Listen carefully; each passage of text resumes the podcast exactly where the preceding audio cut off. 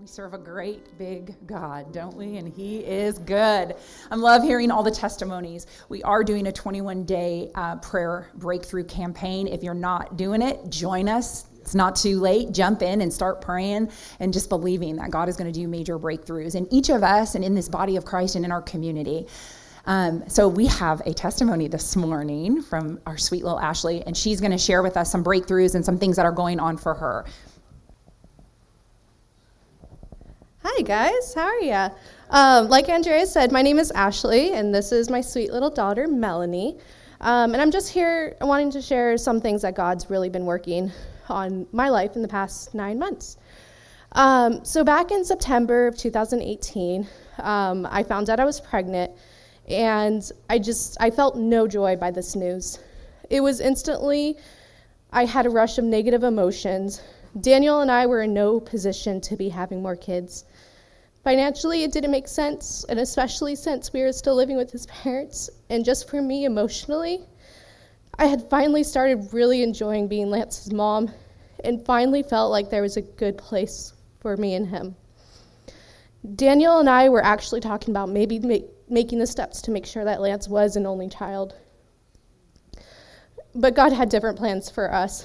But still, it didn't change the fact that this was really hard for me emotionally once finding out that I was pregnant, I was filled with so much anxiety over what would happen in the future that I started having daily anxiety attacks. After having Lance, my first child, I had really bad depression and hid it for everybody for nine months before I opened up and got help. After seeking help, it took me until Lance was about a year and a half old before finally finding joy and truly loving him. And I was so worried and afraid that I would be dealing with the same thing all over again with the second baby. Then my pregnancy started getting really difficult. Around six weeks pregnancy, my doctor diagnosed me with threatened miscarriage. So from six to 15 weeks pregnant, I had daily bleeding and cramping. And at any moment, I could have a miscarriage, and there was nothing that we could do about it. The enemy went to town with all the negative talks, and slowly I started slipping back into depression. Um, a few months back, the church hosted a worthy conference, and in the afternoon, I attended a class regarding anxiety because, well, anxiety. At the end of the class, we were supposed to pray for one another, but I don't want to be prayed for. I had allowed the enemy to make me believe that this battle was for my own to fight, and I had to pray by myself and that I couldn't seek help. I used the excuse that I was pregnant and needed to pee to get away from the group, but as I was leaving to use the restroom, Donna came to me and started praying for me and you guys, prayer is so powerful. Instantly, the chains started falling, and immediately afterwards, and since then, I have only felt joy. There's not been a moment where I've been depressed. There's not been a moment that I've had anxiety. It's only been true, true joy.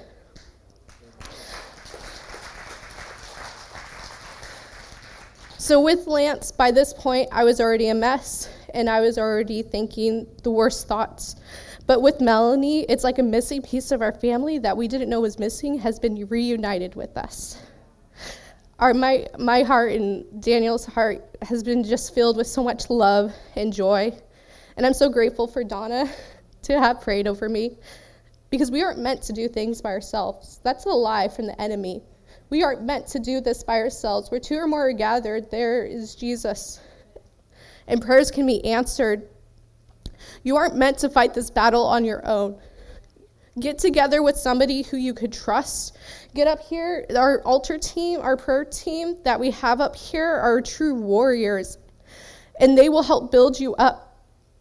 I'm really excited for what God's going to be doing in these remaining days as all of us as a church body are praying.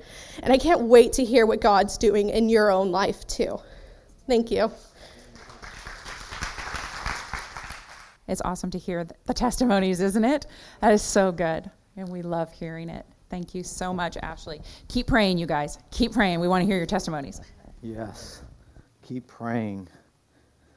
All right. I love testimonies. Think of them as our stories of what God's doing in our life. All right. Well, good morning. My name is JJ. If you don't know who I am, our pastors are away this week, so I get to share the word with you this morning. And I have a a lot that I want to get through this morning. So uh, I was excited. Okay, let's uh, let's get started. Um, I was thinking about the message, and uh, God gave me this um, this phrase called a temporary lapse of judgment. Temporary lapse of judgment, judgment, and I was thinking about that in my own life, and thinking, hmm, have I ever had any temporary lapses of judgment? And I've had a few. I was thinking uh, whether it was riding on top of a hood of a car um, as I was going down the country roads surfing.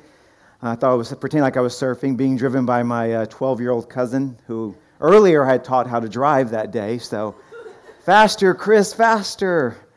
Or um, in my 20s, when I worked for an air conditioning company, and uh, we were up on a, on a building servicing the unit, and got done with that. And, and instead of going back down the ladder, going over, and going to the next one, I thought, hmm, if I could jump from here to the other building.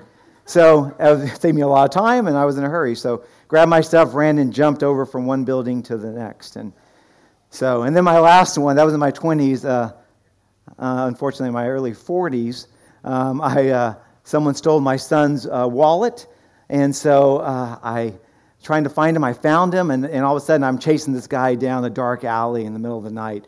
Stop! Stop!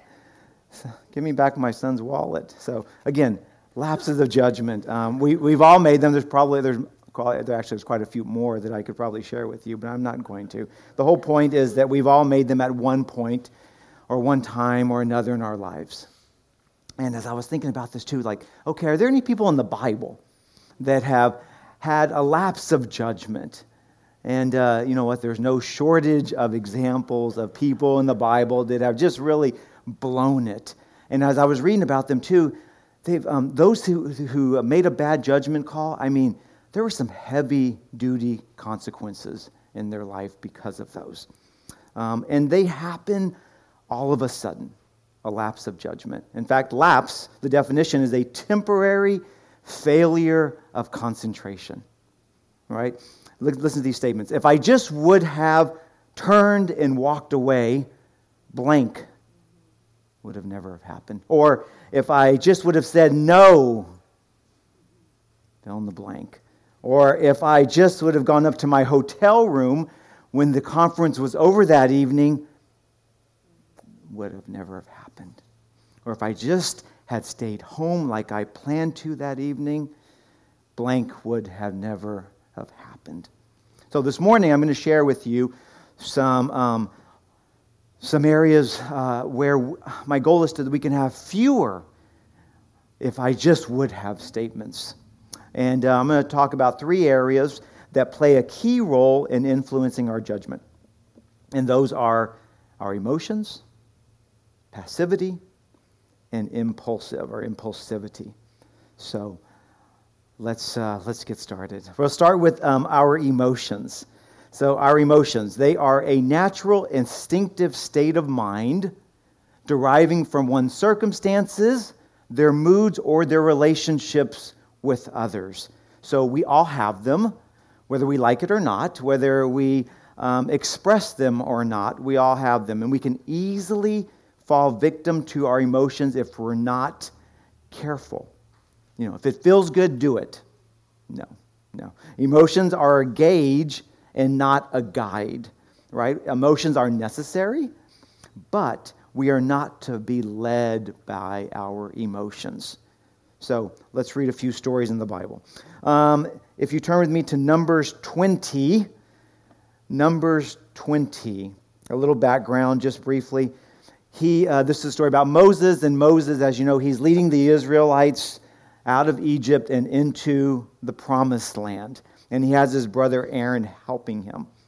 Okay, Numbers 20. So, depending on the translation that you have too in your Bible, um, the, the title um, of one translation reads, uh, The Israelites are complaining again. Or another one reads, uh, Moses' error at Kadesh. So that kind of tells you what's going on here, right? Somebody's complaining and someone's going to make an error. Okay, verse 1 um, of Numbers 20. It says, Then the entire community of Israel entered the wilderness of Zin in the first month, and the people stayed in Kadesh. Miriam died and was buried there, Moses' sister. And there was no water for the community, and so they gathered themselves together against Moses and Aaron. The people contended with Moses, saying, If only we had died when our brothers died before the Lord.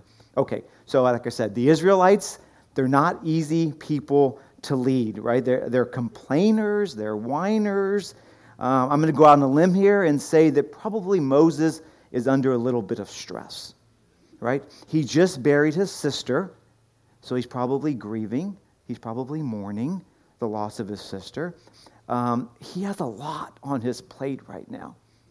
So, what does he do? How does Moses respond? Verse 6 says So Moses and Aaron, they went from the presence of the assembly to the entrance to the tent of meeting. So they left the Israelites and they go to seek the Lord. Then they threw themselves down with their faces to the ground, and the glory of the Lord appeared. Then Moses, um, then the Lord spoke to Moses, say, Take the staff and assemble the community, you and your brother Aaron, and then speak to the rock before their eyes. It will pour forth its water, and you'll and you will bring water out of the rock for them, and the whole community will be able to drink, and they will feed. They're going to um, also give some water to their animals. So, Moses and Aaron, they enter the tent of the meeting, they enter the Lord, they fall to the ground with their faces on the floor, and immediately the Lord shows up. So, God probably knew what Moses was under, right? He knew the stress that he was feeling. He probably knew he was in grief. So he's like, here, here you go. Here's what you have to do, and here's what you have to say. Period. So let's see what happens. Verse 9 So Moses took the staff from the Lord, before the Lord, just as he had commanded him. Good job. He took the staff. He's on, he's, on, he's on track. Then Moses and Aaron gathered the community together in front of the rock, and he said to them, Listen, you rebels, must we bring water out of this rock for you? Then Moses raises his hand, and he struck the rock twice, and out poured water. Right? Um, and so they drank um, they, uh, the animals drank too.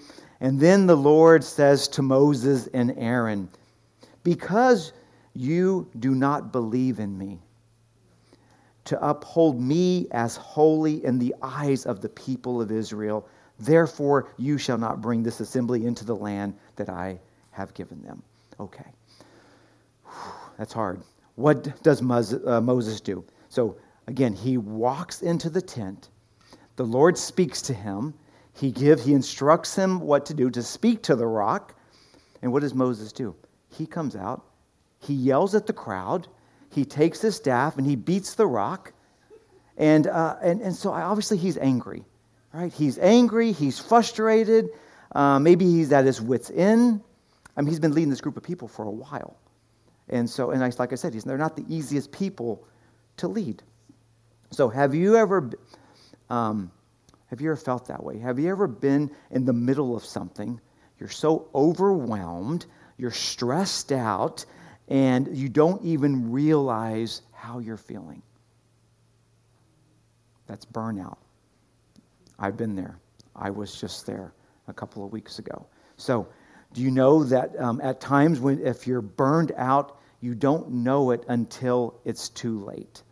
So, what this story is telling me is that it's like the, um, the light indicators on your dashboard in your vehicle, right? So we have to be aware of our emotional indicator lights on our dashboard. So look at the gauges and be able to read them as signs of our emotional state.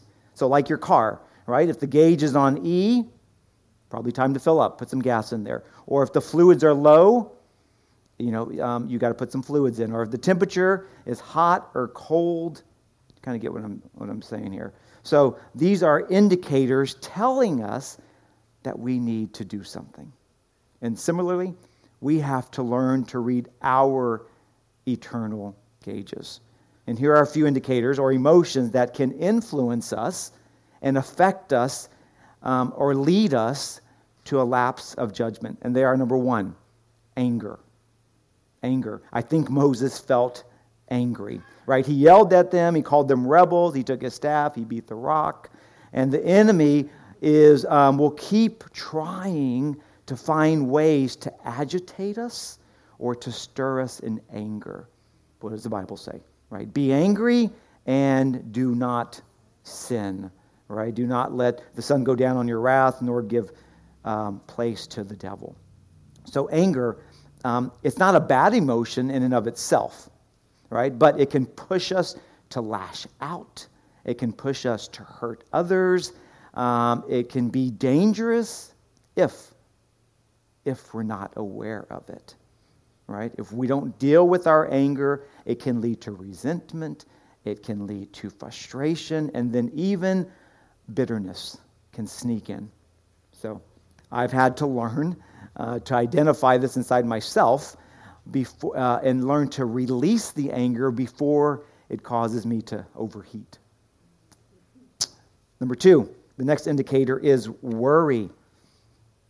Yes, um, a sense of uneasiness and anxiety about, usually about the future with worrying. I'm worrying about the future. The Israelites were worried.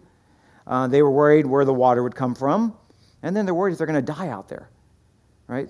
Matthew 6 34 says, So don't worry about tomorrow, for tomorrow will bring its own set of worries, right? There's enough troubles for today. So the scriptures tell us that worry is ultimately rooted in a lack of trust in God. A lack of trust in God and his purposes. So the Israelites, they became whiners. Why? Because they were so focused on their circumstances that they couldn't see God. They couldn't see God. They acted rudely, they were uh, harshly to Moses, but ultimately they were disobedient to God. That's what it was. When we worry, our faith gets shaken a little um, we can start to take matters into our own hands. We can start complaining. We can, start manipulating um, people to get what we want, the outcome that we're looking for, or we can just bury our head in the sand and we start to worry. Have you ever been so overwhelmed with worry that you made a bad judgment call? Yeah. Number three, fear. Fear, it's similar to worry, except worry tends to be more about the future, and fear is kind of more about the present, what's going on right now. And fear can paralyze us, and it can keep us from moving forward. For instance, think about promotions that was spoken today. Um, promotions that were never um, reached or never received because people were afraid to ask for it I'm not saying that's what Dave was the case, but I'm saying somebody that can be afraid to ask for it. Or marriages, maybe um, that never took place because of a, a, shy guy with cold feet. He just didn't ask. Or um, even, you know, there's many examples, even things in my own life that didn't happen because I was just afraid to go and ask for it. So, um, but Psalms 56 says, When I am afraid, I put my trust in you. In God, whose word I praise, in God I trust, am not and am not afraid. What can mere mortals do to me? So fear can make us miss out, but it can also cause us to control. Right? We overreact to a situation if our fear gets the best of us. What do I mean by that? We can choose an unhealthy relationship, right? Or stay with someone because we're uh, afraid to be alone. But understanding fear and how it looks in our lives can actually safeguard our choices. There's some healthy fears. But when we trust in the Lord, we can face anything. And we're learning about that in Crash the Chatterbox last, last uh, Wednesday, just putting a plug in for that. Um, this is why it's important to take notice of our emotional light indicators fear, worry, anger, and there's others uh, but learning to recognize these emotions and um, understand them so that you won't be under the influence of these emotions. You won't make a knee jerk decision if you don't have to. All right? Um, I believe that our awareness of these will help reduce, not gonna, they're not going to go away, but it's going to reduce them, or I think, or even decrease them, um, so that we'll make fewer judgment calls. you can say to yourself right now, I am not going to strike that rock.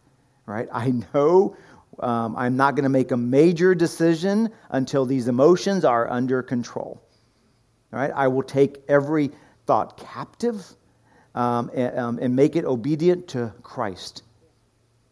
Uh, being aware of or ruled by our emotions, they can cause a temporary lapse in judgment. Point number two. Now I want to talk about another key area that can cause some bad judgments. Those are that is passivity or being passive. And passivity is just accepting or allowing what happens, um, what happens or what others do, without any resistance or without any response. I'm just letting it happen. Let's look at this quote: "Laziness is not the passivity it pretends to be." That's not. Yeah, thank you. Um, it is an active obedience to something other than Jesus Christ. So, did you know that being passive, that is a choice? That is a choice. Another familiar passage in the Bible I want to share with you is 2 Samuel chapter 11. 2 Samuel chapter 11. If you'll turn there, this is where we hear the story of David and Bathsheba. There's a lot in that story. Um, okay, verse 1. In the spring of the year, when kings normally go out to war, David sent Joab and the Israelite army to fight the Amorites. They destroyed the Amorites' army and laid siege to the city of Rahab. However, David stayed behind in, Jer- in Jerusalem. That decision right there to stay behind in Jerusalem set in motion a series of unfortunate events. And we don't know why he didn't go. It just says, in the time when kings normally go, he stayed. For some reason, David didn't want to go off to war. I mean, maybe he was tired. Maybe it's there's a lot. I mean, he's tired of all the fighting. He, um, so maybe there's a physical laziness, or maybe it was mental. He was worn out from all the day to day responsibility of, of being king. I don't know. I'm sure there's a lot of responsibility there. But, or maybe he just wanted to stay behind and just veg out and chill out at the palace. I mean, I'm just going to stay here, just going to hang out for a while. But um, in chapter 10 of 2 Samuel, the Bible says that David had just defeated the Amorites and the Syrians and in verse 18 of chapter 10, it says that him and his army killed 700 charioteers and 40,000 horsemen. So maybe, I was wondering, maybe if he's, he's kind of like on a career high right now, where he's like, hey, you know, I'm just going to take a pass. I'm just going to sit back and I'm just going to coast on my success. And then what happens? That's when pride can sneak in. We have to be careful not to let our guard down, right? We don't ever um, want to think that we've arrived or um, to the point to where we choose to disengage. So we don't want to disengage, um, to take a pass on life.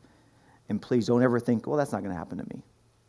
Because pride, along with being passive, with passivity, that is a deadly combination. And what's that scripture? Pride comes before the fall. And David, he fell hard. He fell hard. Whatever the reason, though, David knew what he was supposed to do. Right? He knew his role as king. He knew, um, but he chose not to go. He chose to stay there. And I mean, uh, for me, I know there are times in my life when I feel comfortable, and I get maybe a little too comfortable. I don't want to go to church. I don't want to read my Bible. Um, I don't want to put in maybe the extra effort at work that it takes. Um, I don't want to put in the extra effort that it takes to, you know, keep my marriage in place, my relationships uh, with my kids. It takes effort, it takes time. We can um, become passive. Um, but I can almost get lethargic. Lethargic and be almost like a bystander kind of in my own life story, just kind of watching life go by. And that's dangerous. Ephesians 5 uh, 15 through 17 says, So be careful how you live. Don't live like fools, but like those who are wise. Make the most of every opportunity in these evil days. Don't act thoughtlessly, but understand what the Lord wants you to do. So, David, he made a bad judgment call, obviously, to stay behind and let Joab lead the Israelite army on his behalf. And staying behind left him very vulnerable. He was alone, he was bored, he was tempted by his flesh. We'll see that. Verse 2. One evening, David got up from his bed and walked around on the roof of the palace. From the roof, he saw a woman bathing. This woman was very beautiful. So interesting that David was up from his bed. Why did he get up from his bed? What was going on inside of him? Was he dissatisfied? Was he feeling maybe a little guilty that he's not where he, he should be? He should be out there with the army? I don't know. Read verse 3. And David sent someone, this is now this, this lady, he sent someone to find out about her. So the man said, She is Bathsheba, the daughter of Eliam, the wife of Uriah the Hittite. Then David sent messengers to get her. She came to him, and he slept with her. And then he sent her home, and then she sends word saying, I'm pregnant. Not the message that David wanted to hear. So, because of David's passivity, because he stayed behind, he left himself open, right? And stumbled into the trap of the enemy. Right there. He now he had choices, right? First, he could have gone back to bed when he woke up. Okay, I'm gonna go back to bed. Right? He could have said, "Oh," he could have heard his servant when he, whenever the servant said she's married, but he chose not to. Um, he ends up digging himself deeper and deeper and deeper into a hole, which includes him trying to cover up some sin and which led to more bad decisions uh, in his life. I mean, it's, it is a mess. His, that story, it's a mess. However, and I wish it was, this story is not uh, um, an experience that's just exclusive to David. We too can find ourselves being lazy and um, being lulled into, uh, into a comfortable, numb place. Right? And then later realize that we're in the pit now and we're scrambling ourselves to try and get out of this mess that we found ourselves in. Uh, the longer you stay at rest, the harder it is to get moving. The longer you stay at rest, the harder it is to get moving. Even think about in that morning when you got out of bed. Mean, you don't want to get out of bed. I mean, that could be the hardest thing you do all day is get out of bed for different reasons. Uh, you can't, or, or you're just tired and you want to sleep. Or um, think about that story of the frog in the pot of water right? So the, um, because um, he doesn't think it's dangerous, he's lulled into a sense, uh, a false sense of security. As the water, you know, warms up, he gets used to it until it becomes too late and he's boiled. All right? Um, and the last point I want to make is um, about being impulsive. Impulsivity. It's the tendency to act on a whim, but act on a whim displaying a behavior characterized by little consideration of consequences. Little consideration of consequences. Those three examples I gave you in the very beginning. A little consideration of consequences. Uh, in most cases, there's almost no time gap from, um, from when the idea first occurred to when the person acts on it. So um, you might have heard this saying, oh, he flies by the seat of his pants. Right? Just making a decision. You have an idea, you think it's, um, you think it's right, it feels good, it feels exciting in the moment, but that's not a green light to go forward necessarily down that road. Right? The Apostle Peter, very good example, where uh, someone, he's actually he's a perfect example. He always made impulsive decisions. He's putting his foot in his mouth, um, just reacting without thinking things through. Psalm 27 says, Wait for and confidently expect the Lord. Be strong and let your heart take courage. Yes, wait for and confidently expect the Lord. Isaiah 40 says, part A, but those who wait on the Lord shall renew their strength. Shall renew their strength. It takes courage to wait, it builds our strength, and it renews us. So when you're always having to act immediately, it appears as if everything depends on you. All right? I have to act now. If I don't act now, my whole life's going to fall apart. If I don't move now, I'm going to lose everything. That attitude suggests that we have no faith in God and that He has the ability to hold whatever that thing is that you think you're going to lose in place.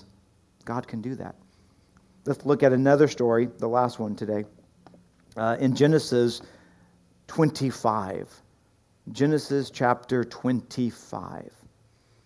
We see the story of Esau who gives up his birthrights. Genesis 25 and starts on verse 29. Okay, one day Jacob was cooking some stew. When Esau came home hungry and said, I'm starving to death, give me some of that red stew right now. Jacob replied, Sell me your rights as the firstborn son. I'm about to die, Esau answered. What good will those rights do me? But Jacob insisted, Promise me your birthrights here and now. And that's what Esau did. So the story always sounds a little uh, kind of crazy, right? That Esau was that hungry that he gave up his birthrights as a firstborn son. I mean, come on, Esau. Make yourself a sandwich. And believe me, about 10 minutes, you're going to feel fine. It's not that big of a deal. But because he gave up those birthrights, this is what he was given up according to Jewish customs. The firstborn had some special privileges, right? He gave up uh, being a priest, he gave up his authority as head over the whole family, he gave up his right to a double portion of his father's estate, he gave up his power. I mean, who would do such a thing? Right? 10 minutes 10 minutes of an impulsive decision can have severe consequences on his life. If Esau would have kept his birthrights, listen to this. Our Bibles would say this I am the God of Abraham, I am the God of Isaac, and I am the God of Esau. Hmm, it doesn't. It says, I am the God of Jacob. It seems like no one in his or her right mind would do such a thing. Or would they? Is it that far fetched, really? Culture um, usually entices us to indulge ourselves, right? One more moment of pleasure, one more momentary high, or just one night of partying. Or how about an evening of pleasure that destroys a 20 year marriage for a one night stand? A one night affair. So we do understand this, right? We understand this type of impulsivity. It can happen to any of us, especially under the right circumstances. We can all fall.